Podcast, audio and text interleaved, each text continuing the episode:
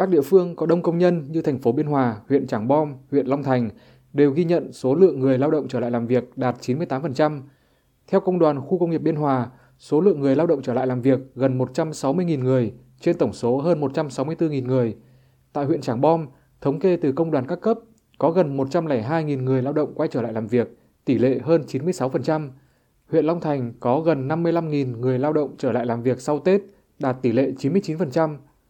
Còn theo Liên đoàn Lao động tỉnh Đồng Nai, dịp Tết Giáp Thìn năm 2024, các doanh nghiệp đều có chế độ lương thưởng Tết đảm bảo, nên tỷ lệ lao động trở lại làm việc gắn bó với công ty khá đông đủ. Như công ty trách nhiệm hữu hạn Pouchen Việt Nam có gần 15.000 người lao động, sau Tết, tỷ lệ lao động trở lại làm việc đạt hơn 96%. Phía doanh nghiệp và công đoàn công ty hỗ trợ tạo nhiều điều kiện thuận lợi cho công nhân, tặng quà đầu năm để tạo không khí phấn khởi. Còn tại công ty cổ phần Tech Quang Vina, hơn 90% người lao động trở lại làm việc từ mùng 7 Tết. Để động viên người lao động, ông Đinh Sĩ Phúc, Chủ tịch Công đoàn cơ sở công ty Tech Quang Vina cho biết, phía doanh nghiệp và công đoàn lì xì đầu năm cho người lao động. À, đầu năm thì công đoàn công ty cũng có có một cái khoản lì xì cho ngày may mắn và có thêm những cái chương trình vui xuân. Thì trên tinh thần đó thì chúng tôi tổ chức khá nhiều các cái hoạt động nhiều chương trình